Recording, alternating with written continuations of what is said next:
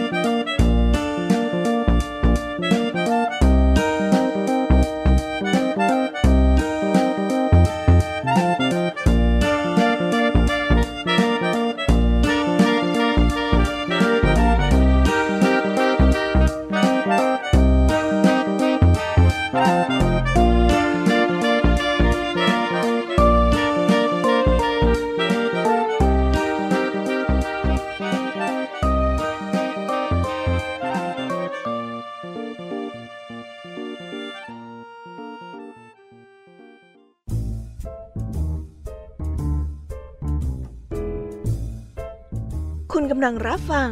ไทย PBS Radio ต่อจากนี้ไปขอเชิญทุกท่าน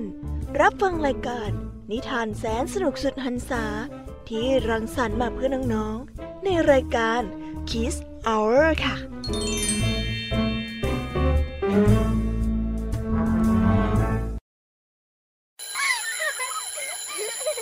โรงเรียนเลิกแล้วกลับบ้านพร้อมกับรายการ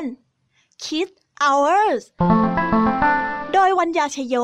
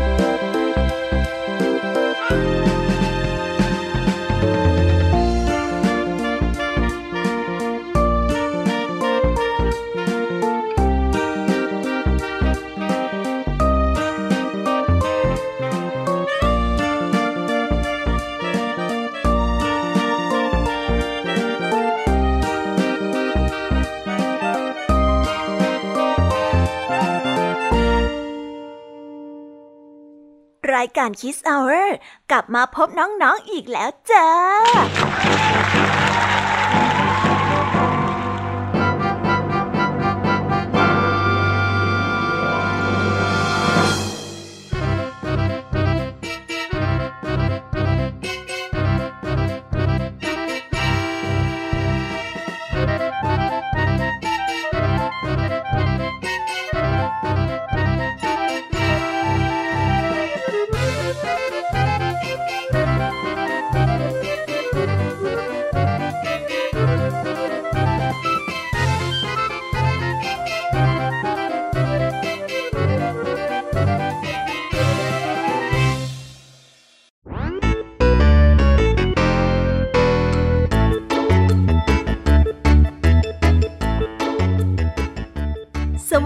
น้องๆที่น่ารักชาวรายการคิสเอาเรทุกๆคนนะคะ วันนี้พี่ยามีกับพองเพื่อน ก็ได้นำนิทานสนุกๆมาเล่าให้กับน้องๆได้ฟัง เพื่อเปิดจินตนาการและตะลุยไปกับโลกแห่งนิทานกันอย่างสนุกสนานนั่นเอง น้องๆคงอยากจะรู้กันแล้วใช่ไหมล่ะคะ ว่านิทานที่พวกพี่ไปเตรียมมานั้นเนี่ยจะมีนิทานเรื่องอะไรกันบ้างงั้นเดี๋ยวพี่แอมมี่จะบอกกันเกริ่นไว้ พอให้เรียงน้ำย่อยกันไว้ก่อนนะ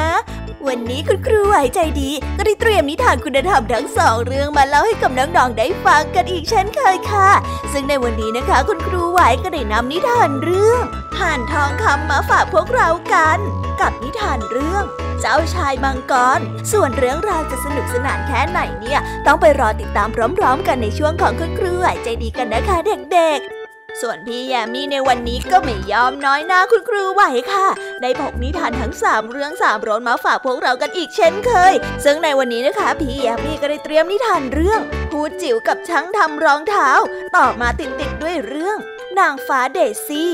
และปิดท้ายด้วยนิทานเรื่อง นางฟ้าลิลลี่ ส่วนเรื่องราวจะเป็นยังไงนั้นเนี่ย พี่ยามีขอการันตีเลยค่ะว่า สนุกอย่างแน่นอน เอาเป็นว่าเราไปรอฟังในช่วงนิทานของพี่ยามีเล่าให้ฟังกันนะคะ วันนี้นะคะ ลุงทองดีกับเจ้าจ้อยก็ได้เตรียมนิทานสุภาษิตมาฝากพวกเรากันอีกเช่นเคย ซึ่งในวันนี้มากับสำนวนที่ว่า ผีจะปากมาพูด เรื่องราวและความหมายของคำคำนี้เนี่ยจะเป็นอย่างไร เอาไว้ไปรอฟังกันในช่วงนิทานสุภาษิตกันนะคะส่วนนิทานของพี่เด็กดีจากทางบ้าน ในวันนี้พี่เด็กดีได้เตรียมนิทานเรื่อง มหัศจรรย์วันเกิดมาฝากพวกเรากัน ส่วนเรื่องราวจะสนุกสนานแค่ไหน ต้องไปรอฟังพร้อม ๆ กันนะคะ โอ้โห เป็นยังไงล่ะ แค่ได้ยินแค่ชื่อเรื่องนิทานก็น่าสนุกแล้วใช่ไหมล่ะคะเด็กๆ พี่ยมมีก็ตื่นเต้นที่อยากจะรอฟังนิทานที่แสนสนุกที่พวกเรารออยู่ไม่ไหวแล้วล่ะค่ะ มีแต่เรื่องที่น่าฟังทั้งนั้นเลยนะคะเนี่ยเอาล่ะค่ะ งั้นเรามาเตรียมตัวเตรียมใจไปให้พร้อมกับการไปตะลุยในโลกแห่งนิทานกันเลยดีกว่า ตอนนี้เนี่ยคุณครูไหวได้มารอน้องๆอยู่ที่หน้าห้องเรียนแล้วค่ะ ถ้าหากว่าน้องๆพร้อมกันแล้ว งั้นเรามานับถอยหลังพร้อม ๆ กันเลยดีกว่าค่ะสามสองหนึ่ง let's go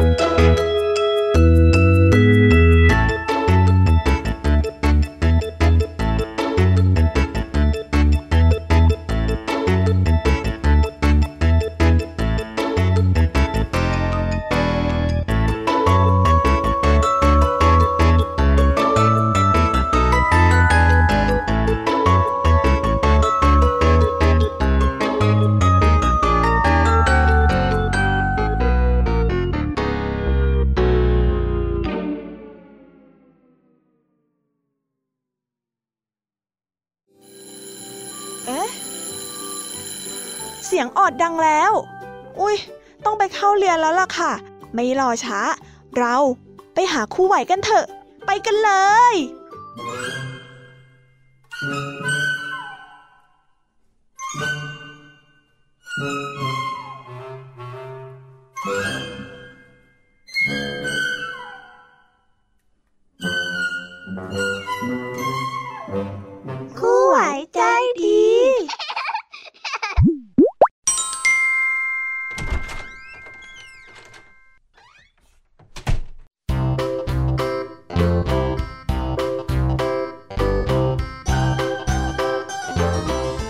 ดีค่ะเด็กๆ กลับมาพบกับคุณครูไหวกันอีกแล้วนะคะ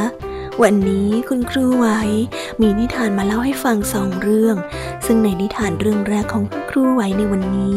มีชื่อเรื่องว่า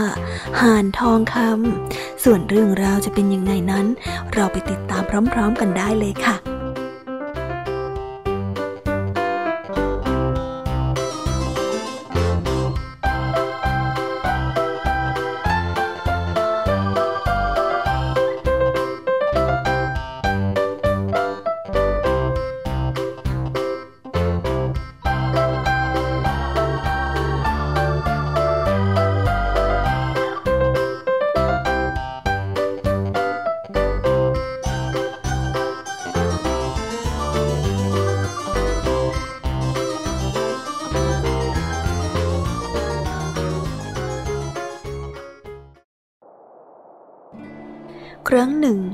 ยังมีชายสามพี่น้อง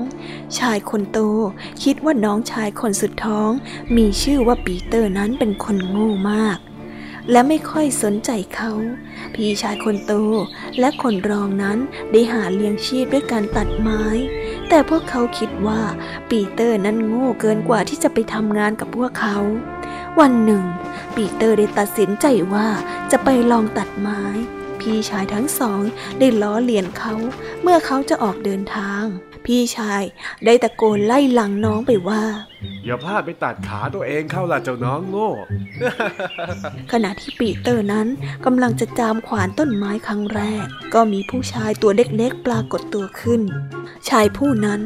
ได้พูดกับปีเตอร์ไปว่า ฉันหิวและกระหายน้ำ เธอจะแบ่งอาหารของเธอให้ฉันหน่อยจะได้ไหม ปีเตอร์มีเพียงแค่ขนมปังและน้ำติดตัวมา แต่เขาก็แบ่งให้ชายร่างเล็กด้วยความเต็มใจ ผู้ชายคนนั้นจึงให้คำแนะนำกับปีเตอร์เป็นการตอบแทน เธอลองไปตัดต้นไม้เก่าแก่ที่อยู่ตรงนู้นดูสิ แล้วเธอจะได้พบกับอะไรบางอย่างที่น่าสนใจมากๆ นั่งอยู่ใต้รากไม้นั้น ฉันรับรองเลยนะ ว่ามันจะเปลี่ยนชีวิตของเธอไปตลอดกาลเขาได้พูดพลางกับชี้นิ้วไปที่ต้นไม้ที่ตายแล้วต้นหนึ่ง ดังนั้นปีเตอร์จึงได้เคลื่องขวานไปที่ต้นไม้ต้นนั้น แล้วก็โค่นมันลงมา เขาได้รู้สึกประหลาดใจที่พบห่านทองคำอยู่บนตอไม้ เขาได้อุ้มห่านตัวนั้นขึ้นมา แล้วก็ออกเดินทางโดยที่มีห่านนั้น อยู่ใต้แขนของเขา หลังจากนั้นได้สักพัก ปีเตอร์รู้สึกง่วงนอน จึงได้ล้มตัวลงนอนและก็งีบไป ขณะที่เขานั่งสับประงกอยู่นั้น ได้มีเด็กผู้หญิงสามคนเดินผ่านมา แล้วก็เห็นห่านทองคำพวกเธอ พยายามจะเอาขนสีทองจากห่านทองคำนั้น แต่ทันทีที่พวกเธอแตะตัวห่าน มือของเธอก็ติดไปกับห่านด้วย เมื่อปีเตอร์ตื่นขึ้นมา เขาก็ได้เดินไปต่อโดยที่ไม่ได้สนใจว่ามีเด็กผู้หญิงที่มีมือติดกับห่านไป ไม่ช้า ปีเตอร์ก็ได้เดินผ่านท่านสาธุคุณคนหนึ่ง ผู้ซึ่งอยากจะแตะตัวห่าน แต่เมื่อเขาแตะตัวหานแล้ว มือของเขาก็ได้ไปติดกับเด็กหญิงคนนั้น ในไม่ช้า มือของผู้ช่วยท่านสาธุคุณ และชาวนาก็ได้ติดกัน แต่ปีเตอร์ก็ไม่ได้สนใจอะไร เขาเลยได้เดินไปเรื่อยๆ หลังจากนั้นได้สักพักหนึ่ง ปีเตอร์ก็ได้เดินผ่านไปที่ปราสาทราชวังหลังหนึ่ง เจ้าหญิงองค์หนึ่งกำลังนั่งเล่นอยู่ในปราสาทพระองค์ได้ทอดพระเนตรเห็นปีเตอร์ พระองค์ก็ได้หัวเราะ แล้วก็หัวเราะ เจ้าหญิงได้หัวเราะมาก จนพระราชานั้นเสด็จออกมาดูว่ามีอะไรน่าขำนักหนา พระราชาไม่เคยเห็นพระธิดามีความสุขขนาดนี้มาก่อน ปกติแล้ว พระธิดานั้นจะโศกเศร้าเสียใจเป็นอย่างมาก พระองค์จึงอนุญาตให้พระธิดานั้นอภิเษกสมรสกับปีเตอร์ ฉันหวังว่า ฉันจะไม่ต้องแต่งงานกับคนพวกนี้ที่ติดกับเธอมาด้วยหรอกนะ องค์หญิงได้หัวเราะ ท่านใดนั้น ปีเตอร์ก็ได้สังเกตเห็นขบวนผู้คนข้างหลังเขา เขาก็ได้รู้สึกประหลาดใจมาก ที่เจ้าหญิงนั้นเริ่มหัวเราะอีกครั้ง ทันทีที่ปีเตอร์วางหาดลง คนที่ติดอยู่กับเขาทั้งหมดก็ได้หลุดออกมา ปีเตอร์และเจ้าหญิงก็ได้อยู่ด้วยกันอย่างมีความสุขตลอดไป และพี่ชายของเขาก็ไม่คิดว่าเขาเป็นคนโง่อีกเลย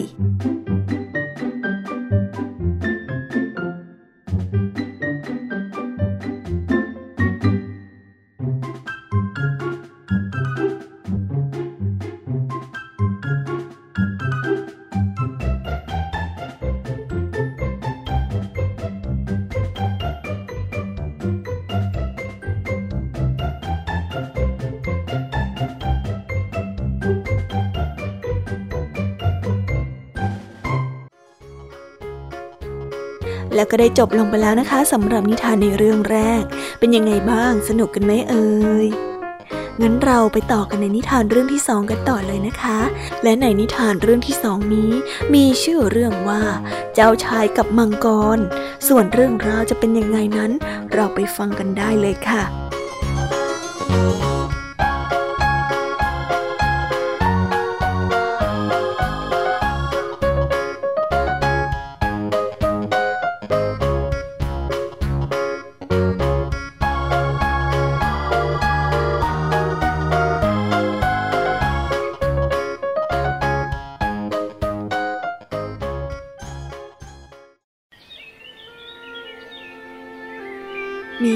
นีองค์หนึ่ง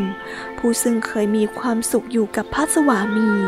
ถ้าไม่มีมังกรดุร้ายที่คุกคามอาณาจักรของพวกเขา เมื่อพระราชินีนั้นประสูติพระโอรสหน้าตาน่ารัก พระองค์กลัวว่ามังกรร้ายนั้นจะมาจับตัวพระโอรส และก็กินเขา พระราชาจึงได้แนะนำให้พระราชินีได้พาพระโอรสเข้าไปในป่า แล้วก็ซ่อนตัวเข้าไว้ พระราชินีจึงได้เสด็จเข้าป่าไป โดยมีพระโอรสอยู่ในอ้อมแขน หลังจากนั้นได้สักพัก พระราชินีก็ได้เสด็จมาถึงกระท่อมหลังเล็กๆ พระองค์ได้เคาะประตู แล้วก็ได้มีเสียงหญิงฉลาตัวเล็กๆได้ตอบกลับมา ถึงแม้ว่าหญิงชราผู้นั้นจะชรามากแล้ว แต่เธอก็ตกลงที่จะเลี้ยงดูพระโอรสด้วยความยินดี เพราะเธอก็เหงามากเช่นกัน พระราชินีผู้โศกเศร้าจึงต้องทิ้งลูกของตนไว้กับหญิงชรา แล้วก็ได้กลับไปหาพระสวามี พระราชาได้พยายามปลอบพระราชินีไปว่า เมื่อเจ้ามังกรถูกฆ่า พระโอรสของเราก็คงจะได้กลับมา น้องอย่าเศร้าไปเลยนะ ราชินีของข้า แต่เจ้ามังกรนั้นก็ยังมีชีวิตอยู่ และยังคลุกคลามพระราชอาณาจักรต่อไป เวลาผ่านไปหลายปี บัดนี้ชายหนุ่มได้เติบโตเป็นหนุ่มรูปร่างใหญ่โตและกล้าหาญแม้ว่าพระราชินีนั้นจะไม่ทรงทราบว่าหญิงชาราคือแม่มดใจดี หญิงชาราได้รักเจ้าชายมากขึ้นมากขึ้น เมื่อเจ้าชายได้มีพระชันษาได้ 13 ปี นางก็ได้มอบเสื้อคลุม และก็ดาบเป็นเครื่องรางให้กับเจ้าชาย แล้วก็ได้ส่งเจ้าชายนั้นกลับมายังพระราชอาณาจักรของตน เจ้าชายผู้กล้าหาญได้ขี่ม้าออกมาจากป่า พระองค์ได้เกือบมาถึงพระราชอาณาจักรของพระราชาและพระราชินีอยู่แล้ว เมื่อพระองค์นั้นได้มาพบกับภาพที่น่ากลัว เจ้ามังกรตัวใหญ่ ปรากฏตัวอยู่บนเหนือศีรษะของพระองค์ แล้วก็ได้พ่นไฟ เจ้าชายนั้นได้รู้สึกกลัว แต่ก็ต้องเตรียมพร้อมจะสู้ พระองค์ แปลกพระทัยเป็นอย่างมาก ที่ไฟจากมังกรนั้นไม่สามารถเผาพระองค์ได้ เพราะเสื้อคลุมวิเศษที่ช่วยป้องกันพระองค์เอาไว้มังกรนั้นเด็ดเข้ามาใกล้เจ้าชายเรื่อยๆ เจ้าชายกำเครื่องรางที่แม่มดให้แสงอาทิตย์ ได้ต้องเครื่องรางแล้วก็ได้เกิดแสงจ้าทำให้มังกรนั้นตาบอดเจ้าชายนั้นสบโอกาสจึงได้ใช้ดาบแทงเข้าไปที่ปอดของมังกร และมังกรก็ตายด้วยการแทงเวียนที่พื้นดินข่าว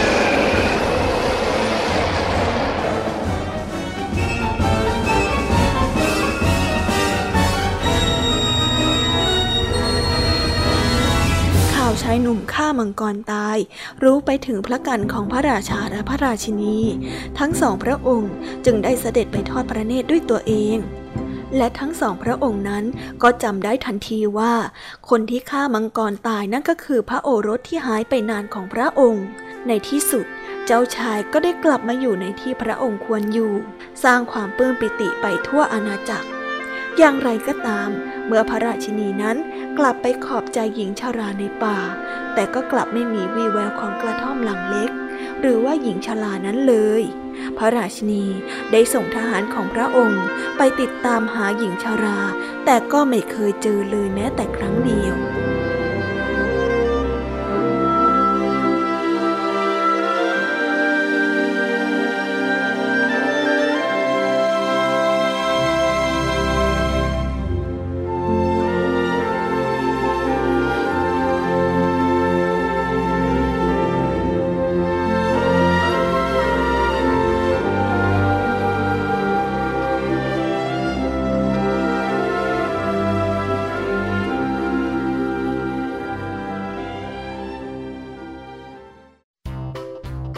แล้วก็ได้จบกันไปแล้วนะคะสำหรับนิทานทั้งสองเรื่อง เป็นยังไงกันบ้าง สนุกกันไหมเอ่ย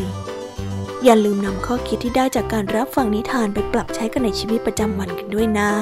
และในวันนี้ก็หมดเวลาของคุณครูไหวกันลงไปแล้วค่ะ ครูไหวก็ต้องขอส่งต่อเด็กๆ ให้ไปฟังนิทานในช่วงต่อไปกับช่วงพี่แยมมีเล่าให้ฟังกันเลยนะคะสำหรับวันนี้ ครูไหวก็ต้องขอตัวลากันไปก่อนแล้ว สวัสดีค่ะบ๊ายบาย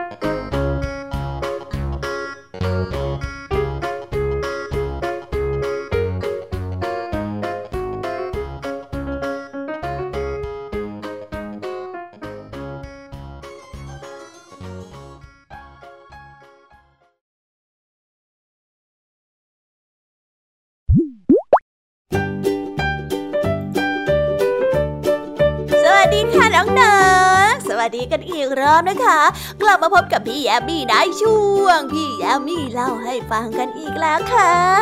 นิทานเรื่องแรกของพี่แยมมี่ที่พี่แยมมี่เตรียมมาฝากน้องๆกันในวันนี้ ได้มีชื่อเรื่องว่าผู้จิ๋วกับช่างทำรองเท้า ส่วนเรื่องราวจะเป็นอยังไงนั้น เราไปฟังพร้อม ๆ กันเลยค่ะ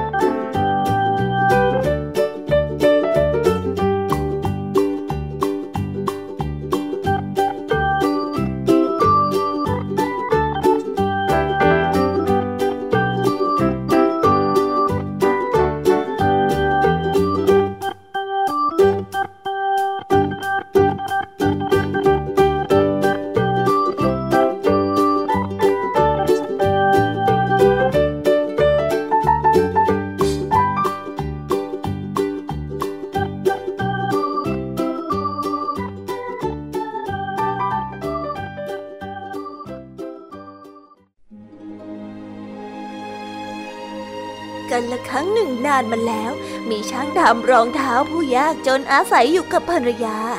แล้ววันที่ช่างตัดรองเท้าได้เหลือหนังผืนสุดท้ายก็มาถึง เขาจึงตัดหนังนั้นเพื่อทำรองเท้าคู่สุดท้ายทิ้งไว้ และเขาก็ได้เข้านอนอย่างเศร้าส้อย คืนนั้นเองผู้จิ๋วสองตนก็ออกมาเล่น เมื่อพวกเขาเห็นหนัง จึงเอาออกมาตัดเย็บเป็นรองเท้าอย่างปราณี เช้าวันต่อมาช่างทำรองเท้านั้น ลงมาข้างล่างก็ต้องประหลาดใจ เมื่อได้เห็นรองเท้าที่ตัดเย็บอย่างเรียบร้อยแล้วโอ้ช่างเป็นงานที่สวยงามอะไรอย่างนี้ ช่างทำรองเท้าพูดด้วยความตกใจ ตอนนั้นเองก็มีผู้หญิงคนหนึ่งมาที่ร้านรองเท้า เมื่อเธอเห็นรองเท้าที่ตัดเย็บอย่างสวยงาม และเธอก็ได้สวมอย่างพอดี เธอได้พูดขึ้นมาว่า สวยมากเลยอะ ฉันเอารองเท้าคู่นี้ เธอได้พูดขึ้น แล้วก็จ่ายเงินให้กับช่างทำรองเท้าสองเท่าที่เขาเคยได้ทำให้ช่างทำรองเท้านั้น มีเงินมากพอที่จะไปซื้อหนังชิ้นใหญ่มาตัดรองเท้าอีก เย็นวันนั้น ช่างทำรองเท้าก็ตัดหนังเตรียมไว้ทำรองเท้าบูสต์ตลอดทั้งคืนนั้น ผู้จิ๋วสองตนก็ได้ออกมาช่วยทำรองเท้าอีก พวกเขาได้ตัดเย็บรองเท้าบูทที่สวยงาม เช้าวันรุ่งขึ้น ช่างตัดรองเท้านั้นดีใจเป็นอย่างมาก ที่ได้เจอรองเท้าบูทที่ตัดเย็บแบบเสร็จเรียบร้อยแล้ว ช่างทำรองเท้าได้พูดขึ้นมาว่า เป็นงานที่ประณีตอะไรเยี่ยงนี้เนี่ยฮะสุดยอดจริงในตอนนั้นเองมีชายคนหนึ่งได้เข้ามาในร้านรองเท้า เขาได้ถอดรองเท้า แล้วก็มาลองรองเท้าบูสต์สวมได้พอดีเลยอะ โอ้โห ท่านทำรองเท้าได้ดีมากๆเลย เขาได้จ่ายเงินให้กับช่างทำรองเท้าเป็นจำนวนมาก ช่างทำรองเท้าจึงไปซื้อหนังชิ้นใหญ่มากกว่าเดิมมา ตั้งใจว่าจะมาตัดรองเท้าคู่หนึ่ง แล้วก็รองเท้าบูทคู่หนึ่งภรรยาได้เกิดความสงสัย จึงได้เอ่ยปากถามไปว่า ใครเป็นคนทำรองเท้า และรองเท้าบูทกันนะพี่ ภรรยาของช่างทำรองเท้าได้ถามขึ้น เอาอย่างนี้ไหมพี่ คืนเนี้ย เราก็แอบมาดูกันสิว่า ใครเป็นคนมาทำ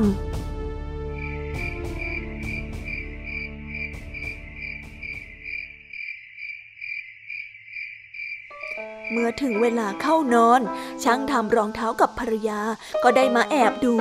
ไม่ช้า ก็ได้เห็นผู้จิ๋วนั้นออกมาตัดเย็บรองเท้าและรองเท้าบูทช่างทำรองเท้ากับภรรยาได้พูดขึ้นมาว่าๆพูดจิ๋วพวกนี้เนี่ยใจดีจังเลย พวกเราจะตอบแทนเขาอย่างไงดีนะเอ่อทำรองเท้าให้พวกเขาสิพี่ ภรรยาช่างทำรองเท้าได้พูดขึ้น ช่างทำรองเท้าจึงเอาหนังชิ้นที่สวยที่สุดมาตัดเย็บเป็นรองเท้าจิ๋วสองคู่ คืนนั้นช่างทำรองเท้าและภรรยา ได้แอบดูพูดจิ๋วนั้น ได้ลองรองเท้าจิ๋วพวกเขาได้สวมได้พอดี คืนนั้นพูดจิ๋วสองตนได้เต้นรำกลับออกไปอย่างมีความสุข หลังจากที่พูดจิ๋วไปแล้ว ผู้คนมากมายก็มาซื้อรองเท้าและรองเท้าบูท ช่างทำรองเท้าและภรรยา ไม่เคยยากจนอีกเลยนับตั้งแต่นั้นมา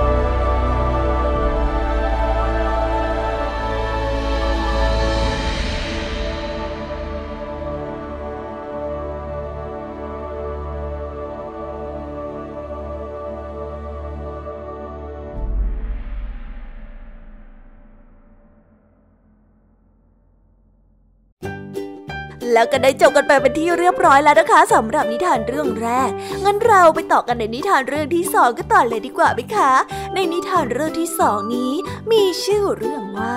นางฟ้าเดซี่ ส่วนเรื่องราวจะเป็นยังไงนั้น เราไปฟังกันเลย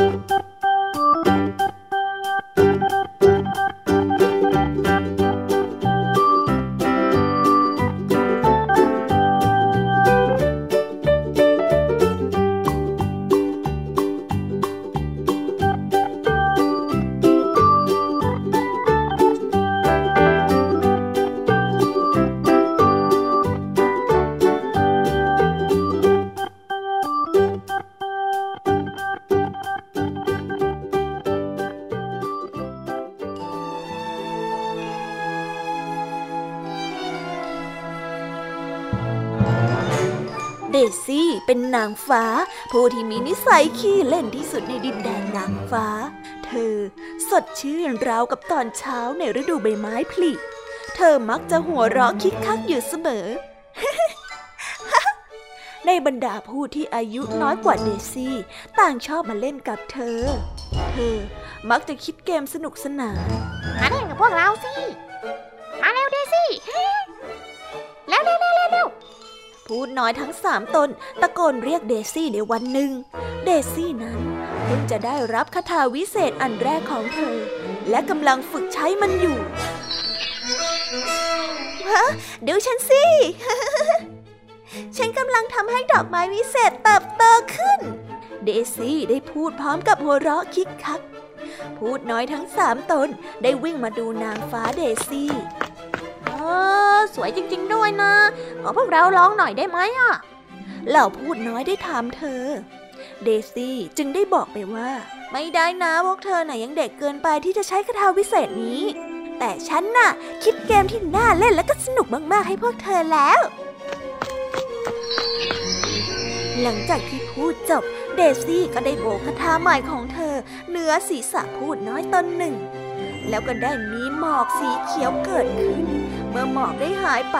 ผู้ทั้งสองตนก็หัวเราะที่ได้เห็นเดซี่นั้นเปลี่ยนเพื่อนของเขาให้ตัวเป็นสีเขียวปนเหลืองอ๋อฉันขอเป็นคนถัดไปได้ไหมฉันขอเป็นคนถัดไปนะนะนะ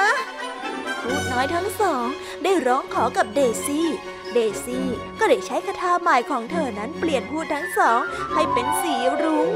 มันได้เกิดความสนุกสนานเป็นอย่างมาก และพวกเขาก็หัวเราะจนแทบจะขาดใจเดี๋ยวครับพี่เดี๋ยวครับพี่พวกเขาเล่นสนุกกันมาก จนไม่มีใครสังเกตเลยว่า สายแค่ไหนแล้ว เหล่าพูดน้อยนั้นต้องกลับไปบ้าน เพื่อที่จะไปกินอาหารกลางวัน พูดน้อยตนหนึ่งได้พูดขึ้นมาว่าเอฟี่พวกเธอต้องเปลี่ยนเราให้กลับไปเป็นเหมือนเดิมได้แล้วล่ะ พูดน้อยตนหนึ่งได้พูด แต่เมื่อเดซี่พยายามจะทำให้พวกเขานั้นกลับไปเป็นสีเดิม เธอกับรายเวทมนต์ไม่สำเร็จ ครั้งแรก เธอทำให้พวกเขานั้นกลายเป็นลายจุด และเมื่อเธอนั้นได้ร้องอีกครั้ง เธอก็ทำให้พวกเขานั้นมีลายทางไม่นะไม่ไม่ไม่ไม่ไม่ไม่ แม่ของพวกเธอจะว่ายังไงบ้างเนี่ยทำไมฉันทำไม่ได้ ฉันทำไมทำไม่ได้ เดซี่กับเพื่อนตัวเล็กๆของเธอได้ไปส่งเธอที่บ้าน แล้วก็อธิบายว่าเกิดอะไรขึ้น โชคดีที่แม่ของพวกเขานั้น ใช้คาถาวิเศษเก่งกว่าเดซี่ แล้วก็ได้ช่วยเสกให้พวกเขากลับมาเป็นเหมือนเดิม เดซี่ไม่ได้เจอปัญหามากนัก แต่จากวันนั้นเป็นต้นมา เดซี่ก็เป็นที่รู้จักในชื่อของ อุ้ย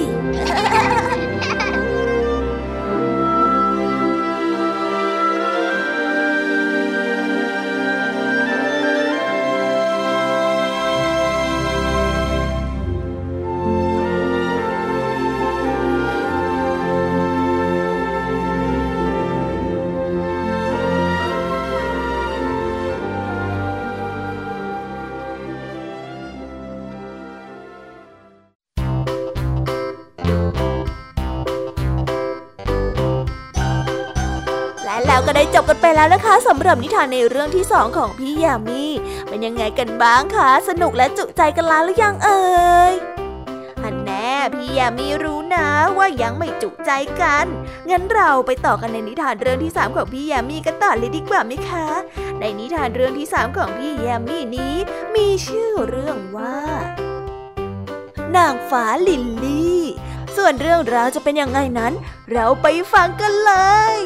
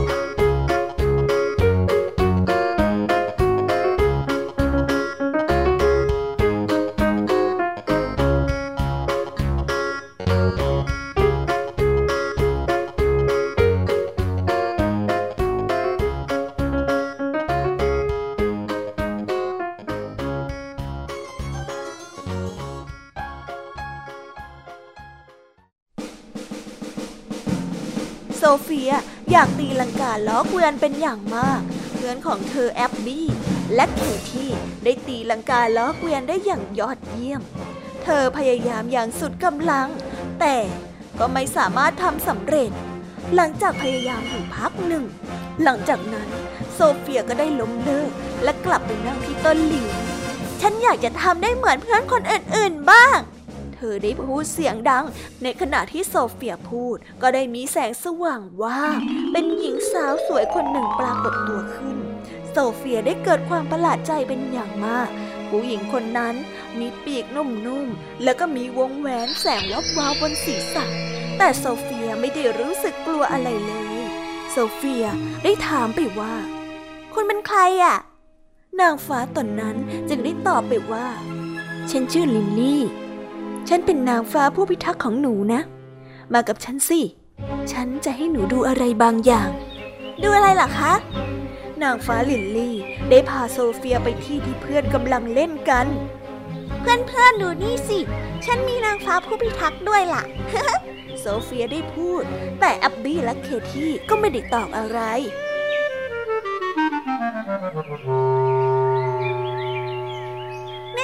ทำไมเพื่อนๆถึงไม่สนใจหนูเลยล่ะคะ โซเฟียได้บ่นกับนางฟ้าแสนสวย ฉันเป็นนางฟ้าผู้พิทักษ์ของเธอนะ เธอจึงเห็นฉันได้แค่คนเดียวจ้ะ และเมื่อเธออยู่กับฉัน จะไม่มีใครเห็น หรือว่าได้ยินเสียงเธอนะนางฟ้าลิลลี่ได้พูดแล้วก็อธิบายให้กับโซเฟียฟัง โซเฟียมัวแต่คิดว่ามันเป็นเรื่องที่น่าประหลาดแค่ไหนที่ถูกมองไม่เห็น เมื่อเธอได้ยินเสียงตะโกน เธอก็ได้หันไป และก็ได้เห็นแอบบี้นั้น นั่งอยู่บนหญ้าโดยมีเชือกกระโดดพันอยู่รอบหัวเข่าแอบบี้ แอบบี้พยายามลุกขึ้น แล้วก็หัวเราะคิกคักคิกคัก แอบบี้พยายามอย่างดีที่สุดแล้ว แต่เธอก็กระโดดเชือกไม่เก่ง นางฟ้าลิลลี่ได้พูด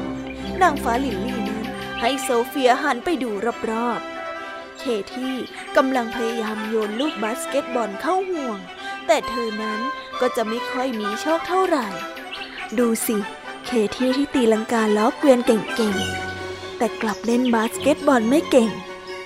นางฟ้าลิลลี่ได้พูด ขณะที่ลูกบาสเกตบอลของเคที่นั้นกระเด็นไปนอกตะข่าย สิ่งที่ทุกคนทำได้ก็คือพยายามให้ดีที่สุดนะ รู้ไหม นางฟ้าลิลลี่ได้พูดพร้อมกับยิ้มให้กับโซเฟีย โซเฟียกำลังคิดถึงเรื่องนี้ เมื่อเธอตระหนักแล้วว่า เธออยู่ตามลำพัง นางฟ้าลิลลี่ก็ได้หายไปแล้ว พอนางฟ้าลิลลี่ได้หายไป โซเฟียก็ได้พูดขึ้นมากับตัวเองว่า บางทีเธออาจจะไม่เคยมาที่นี่ก็ได้ โซเฟียได้คิด โซเฟียนั้นรู้สึกมีความสุขอีกครั้ง เธอวิ่งไปหาเพื่อนๆ แล้วก็พยายามตีลังกาล้อเกวียน คราวนี้ตัวเธอนั้นไม่ดีเซหรือว่าตกลงมา แต่ทรงตัวได้ด้วยมือ โอ้ สุดยอดไปเลยอะแอบบี้นั้นได้ร้องแล้วก็ปรบมือให้กับเพื่อนสุดยอดไปเลยอะเป็นการหกสูงที่ยอดเยี่ยมอะไรแค่นี้สุดยอดสุดยอด โซเฟียได้หัวเราะอย่างมีความสุข ดูเหมือนว่า เธอจะเก่งในการกระทำอะไรบางอย่างจริง ๆ แล้ว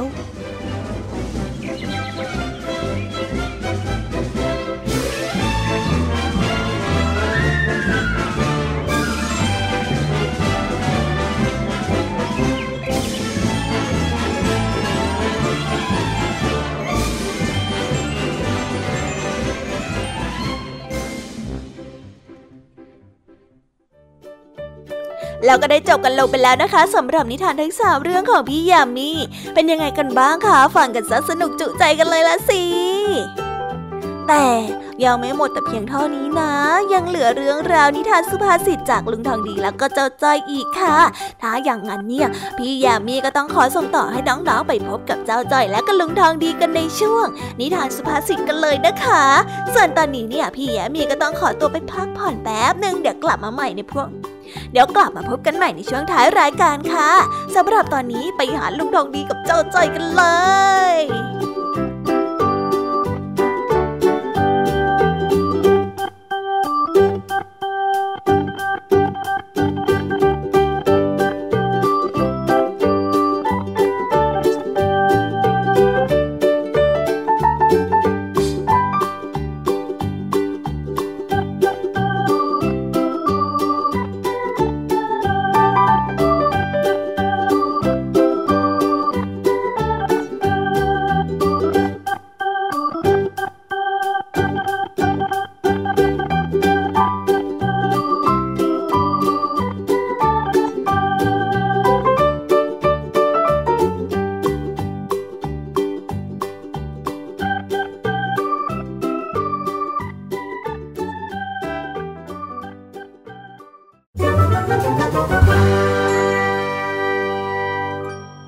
นิทานสุภาษิต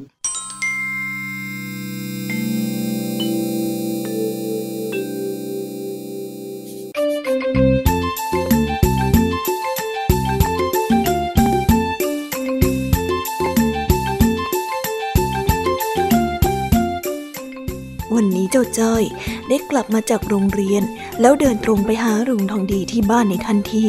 เพื่อที่จะให้ลุงทองดีนั้น สอนการบ้านภาษาไทยให้ แต่พอเดินไปถึงบ้านของลุงทองดี ภาพที่เจ้าจ้อยเห็นนั้น คือลุงทองดีกำลังนั่งเอาหู ไปแนบกับวิทยุ เหมือนฟังอะไรบางอย่าง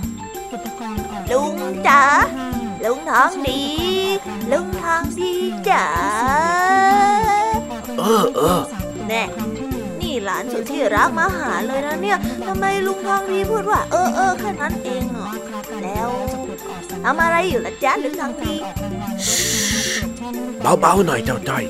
ข้ากำลังใช้สมาธิ เจ้าจ้อย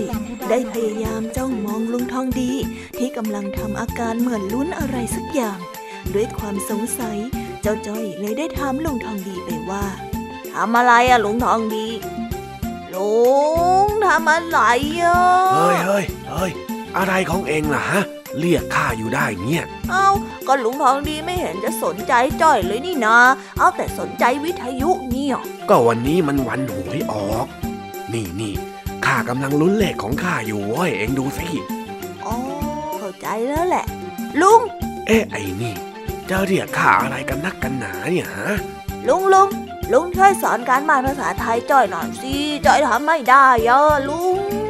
เดี๋ยวเดี๋ยวเดี๋ยวไอ้จ้อย เองฟังสิเนี่ยตั้งใจ ฟังฟังฟังรางวัลเลขหน้า3ตัวครั้งที่1เลขที่ออก7 2 0เฮ้ยพลาดไปนิดเดียว เดี๋ยวเดี๋ยวเดี๋ยวรอเลขท้ายสามตัวก่อนก็ได้อืมต้องได้มั่งละวันนี้เนี่ยฮะโหลุ้นไปก็เท่านั้นน่ะ มันไม่ถูกหรอกลุงทองดี อ้าวไอ้นี่ เองนี่มันผีเจาะปากมาพูดนะเนี่ย เดี๋ยวเดี๋ยวเดี๋ยวจะโดนมาเงกของข้าจนได้เนี่ยเอ้าก็จริงนี่จ๊ะจ้อยอะเห็นลุงทองดีเล่นหวยมาตั้งแต่อายุ 18 จนตอนเนี้ยจะ 80 แล้วเนี่ย ยังไม่เห็นถูกสักทีเลยเหรออย่างนั้นเหรอเจ้าจ้อย จ้ะนี่ไงโอ้ยตีจอยทำไมเนี่ย ลุงทองดีจอยเจ็บนะ จากนั้นเจ้าจ้อยเลยแกล้งทำเป็นร้องห่มร้องไห้ เพื่อเรียกร้องความสงสารจากลุงทองดีลุงทองดีอะทำจ้อยตัวเล็กๆตาดำๆได้หลงคอลุงทองดีใจร้ายอะแถมว่าจ้อยเป็นผีด้วย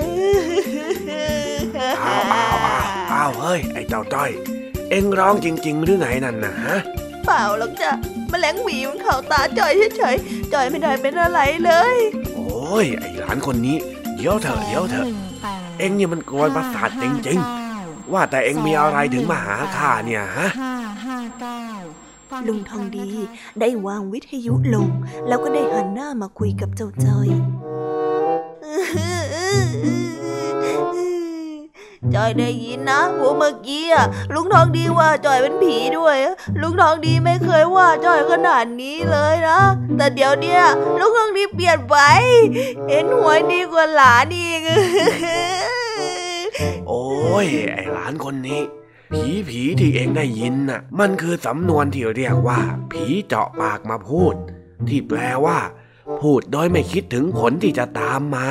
พูดเรื่อยเปื่อย หรือว่าพูดในสิ่งที่คนอื่นเขาไม่พูดกัน หรือแปลง่าย ๆ ก็คือปากเสียเหมือนเองนั่นแหละเจ้าจ้อย อ้าวจอจ๊ะ แล้วทำไมถึงเรียกว่าผีเจาะปากมาพูดล่ะจ๊ะ มันเกี่ยวกับผีด้วยเหรอลุงทองดี ก็เมื่อสมัยก่อนนั้น คนเฒ่าคนแก่เขานับถือผีกันเป็นเรื่องปกติ ตำนานเล่าว่า ในกระท่อมหลังหนึ่งก็ได้มีตาบุญกับเมียอาศัยอยู่ด้วยกัน ตาบุญแกเป็นคนเงียบเงียบขรึมขรึมไม่ค่อยพูดค่อยจากับใคร แต่มีอยู่วันหนึ่งตาบุญนั้นแกได้เข้าไปไหว้ผีในป่า เพื่อขอพร ให้ผีป่าช่วยคุ้มครอง ให้อยู่รอดปลอดภัย พอหลังจากวันที่ตาบุญได้เดินออกมาจากป่านั้น ตาบุญก็เหมือนเปลี่ยนไปเป็นคนละคน พูดคุยเก่งขึ้นจนผิดหูผิดตา จนเมียของตาบุญเองก็ยังแปลกใจ เพราะว่าตาบุญนั้นพูดไม่หยุดปาก ตั้งแต่กลับมาอยู่ที่บ้าน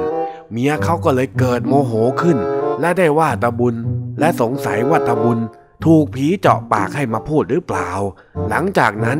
คำนี้ก็เลยใช้เรียกคนที่พูดมาก พูดผิดหูผิดตา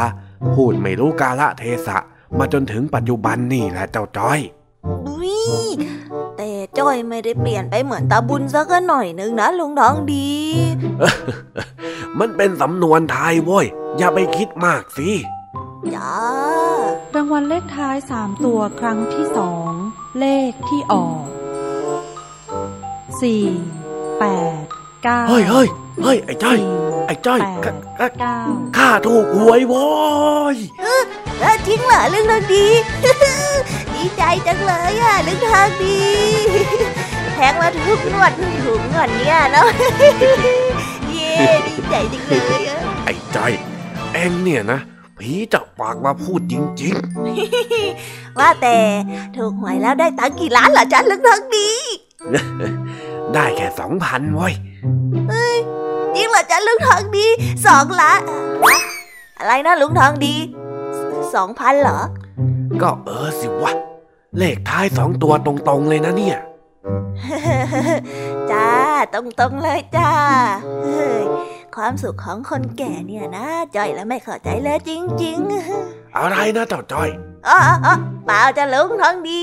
มามามาเริ่มสอนการบ้านจ่อยกันเลยดีกว่าเนอะเนี่ยนี่เนี่ยเนี่ยการบ้านภาษาไทยเนี่ยยากยากลุงทองดี เออเออมา วันนี้ข้าอารมณ์ดี เดี๋ยวข้าจะสอนให้ก็ได้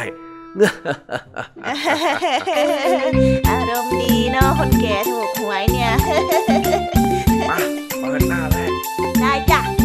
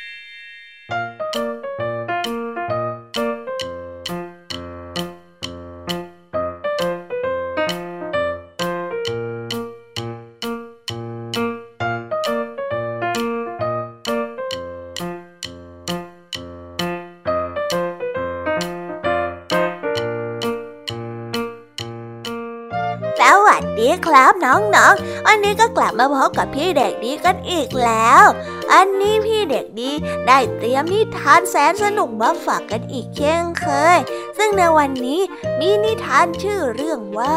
มหัศจรรย์วันเกิดมาฝากกัน ส่วนเรื่องราวจะเป็นอย่างไรนั้น เราไปฟังพร้อมๆกันได้เลยครับ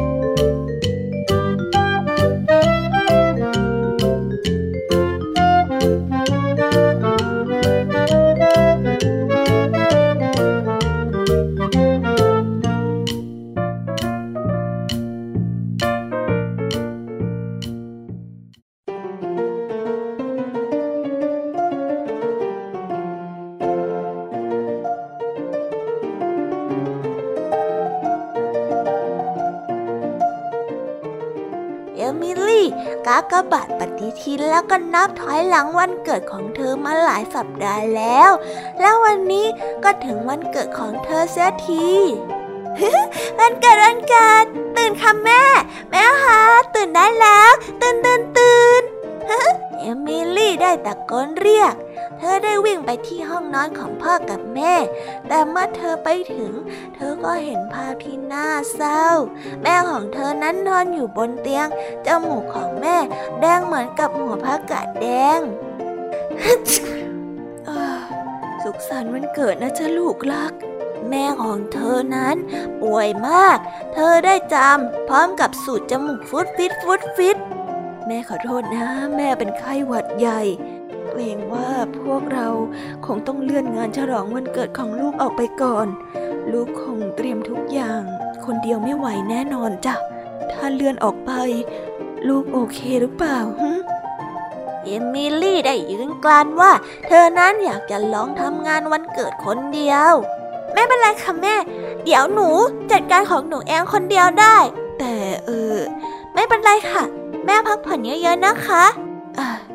จ้ะตกลงจ้ะ ลองดูกันสักตั้งเนาะแม่พักผ่อนเยอะๆนะคะ แม่ต้องรีบๆหายนะ เอมิลี่ได้สวมชุดงานวันเกิดที่ดีที่สุด แล้วก็ลงมือทำงาน เธอได้ปูผ้าสวยๆบนโต๊ะ แล้วก็ได้เทมันฝรั่งทอดกรอบ ขนมปังกรอบ แล้วก็ขนมปังไส้กรอกลงบนจาน ตอนนี้ก็มีเค้กซึ่งเป็นส่วนที่ยากที่สุด เอมิลี่เป็นคนที่ส่วนผสมทั้งหมด เอมิลี่คนส่วนผสมทั้งหมดให้เข้ากัน แล้วก็ได้เทมันผสมลงไปในถาดสำหรับอบเค้ก เอมิลี่รู้ดีว่า เธอนั้นยังเด็กเกินไปที่จะใช้เตาอบ เธอจึงได้ไปตามคุณไคลลี่ เพื่อนบ้านมาให้ช่วยเธอ เออ ฉันรู้ ฉัน ฉันรู้นะว่าเธอยุ่งยากมากเลยนะเอมิลี่ เอามามามาเดี๋ยวฉันช่วยนะ คุณไคลี่ได้อาปากค้างเมื่อเห็นสภาพครัว มีแป้งเลอะไปทั่ว แล้วก็ชุดสวยๆของแอมิลี่นั้นก็เปิดอาหารไปด้วย ไม่นะ งานวันเกิดของหนูพังหมดแล้วอะเด็กหญิงเจ้าของงานวันเกิดผู้เศร้าส้อย ได้เอามือปิดหน้าแล้วก็เริ่มร้องไห้ทันใดนั้นก็มีแสงแวาวทำให้เธอนะต้องเงยหน้าขึ้นมาดู เอลมิลี่แทบจะไม่เชื่อสายตาของตัวเอง แต่มันเป็นความจริง เพื่อนบ้านของเธอนั้นมีปีกงอกออกมา แล้วก็ถึงคาถาวิเศษด้วยคุณไคลลี่ผู้ได้แปลงร่างได้พูด ฉันเป็นนาว่าแม่ทุนหัวของหนู เป็นยังไงล่ะ ฉันสวยใช่ไหมล่ะ ทุกๆคนและทุกๆองค์ ถึงแม้ว่าพวกเขาจะไม่ทราบ พวกเราต้องอยู่กันแบบลับๆ แต่เนี่ยเป็นกรณีพิเศษนะ เพื่อนหนูโดยเฉพาะเลยจ้ะด้วยการร่ายเวทมนต์สองถึงสามครั้งจากคาถาวิเศษ นางฟ้าแม่ทุนหัวก็ได้เตรียมงานอย่างเรียบร้อย เค้กก้อนสวยตั้งอยู่กลางโต๊ะอาหารวิบวับ และชุดที่เอมิลี่ใส่นั้นก็ดูเหมือนใหม่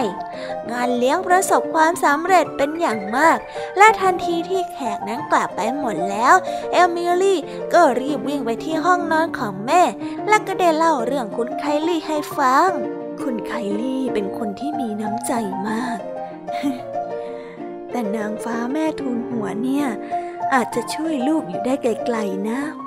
ไม่ว่าแม่จะเชื่อเธอหรือไม่ก็ตาม เอมิลี่รู้ดีว่า งานนี้เป็นงานเลี้ยงวันเกิดที่ดีที่สุดของเธอ และเธอก็จะจำงานวันเกิดที่แสนสนุก และก็แสนวิเศษนี้ตลอดไปแล้วก็ได้จบกันลงไปแล้วนะครับสำหรับนิทานของพี่เด็กดีในวันนี้ เป็นยังไงกันบ้างครับ สนุกกันไหมเอ่ย ถ้าเพื่อนๆแล้วก็น้องๆสนุกเนี่ย งั้นเดี๋ยวคราวหลังพี่เด็กดีจะเตรียมนิทานที่แสนสนุกแบบนี้มาฝากกันอีกนะครับสำหรับวันนี้เวลาของพี่เด็กดีก็หมดลงไปแล้ว งั้นเราค่อยกลับมาพบกันใหม่ในโอกาสหน้านะสำหรับวันนี้พี่เด็กดีต้องขอตัวลากันไปก่อนแล้วครับ สวัสดีครับบ๊ายบาย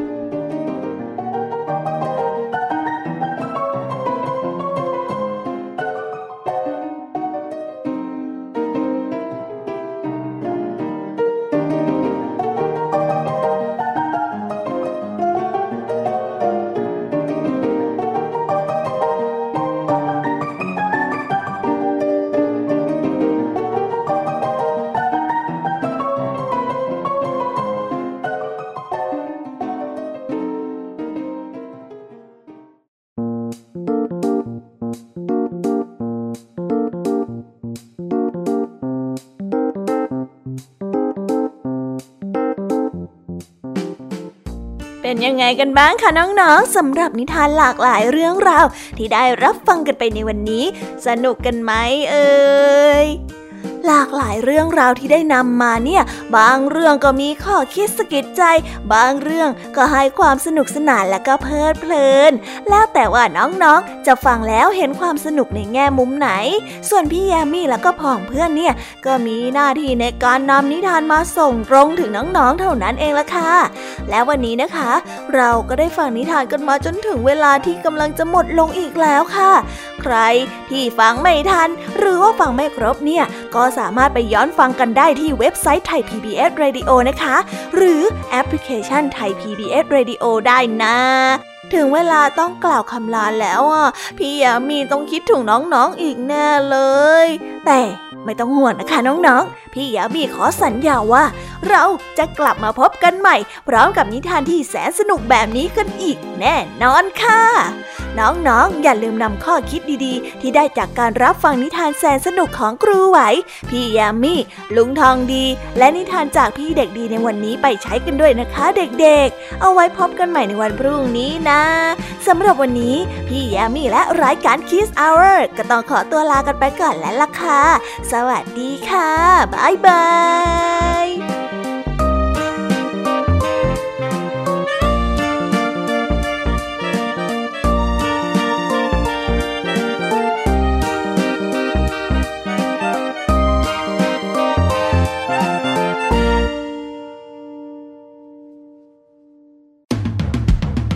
ติดตามรับฟังรายการย้อนหลังได้ที่เว็บไซต์และแอปพลิเคชันไทย PBS Radio ไทย PBS Radio วิทยุข่าวสารสาระ เพื่อสาธารณะและสังคม